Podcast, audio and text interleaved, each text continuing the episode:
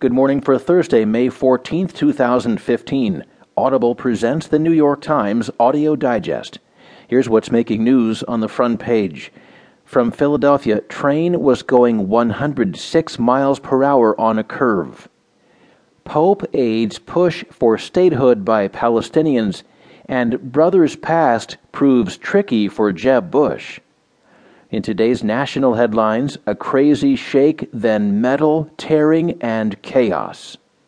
House votes to restrict collection of data by the NSA, and the House approves a ban of most abortions after 20 weeks.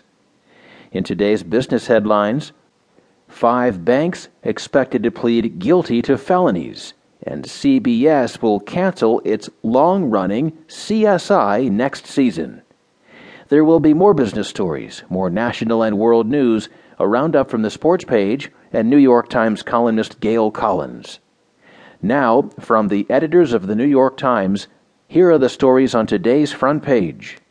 The top story Train was going 106 miles per hour on a curve. Written from Philadelphia. An engineer jammed on the emergency brakes just seconds before Tuesday's fatal Amtrak crash, but the train, traveling at 106 miles an hour, more than twice the speed limit, slowed only slightly, federal authorities said, before hurtling off its track, killing at least seven people and injuring more than 200.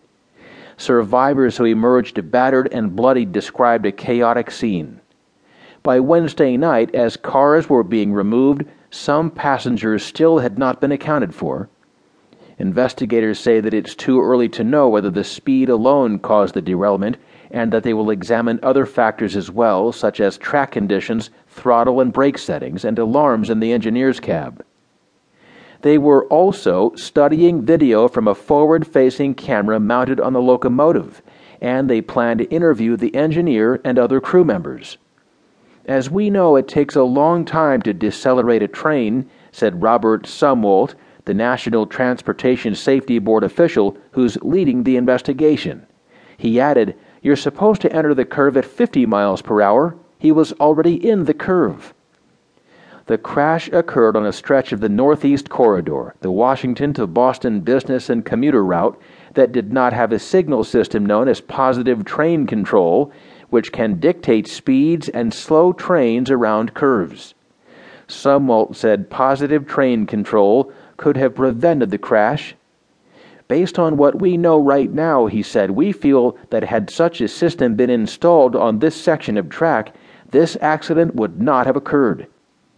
Even without the system, rail safety experts said Amtrak locomotives have multiple systems to alert train operators to excess speed with warning lights and sound alarms. Sumwalt said he did not know yet whether those systems had worked. The train, Northeast Regional Train 188 from Washington to New York, was carrying 238 passengers and a five-member crew when it jumped the tracks shortly before 9:30 p.m. Tuesday, while coming up on a sharp left turn at a spot not far from the site of a 1943 derailment that killed 79 people. The speed limit on that curve in the Port Richmond section of the city is 50 miles per hour.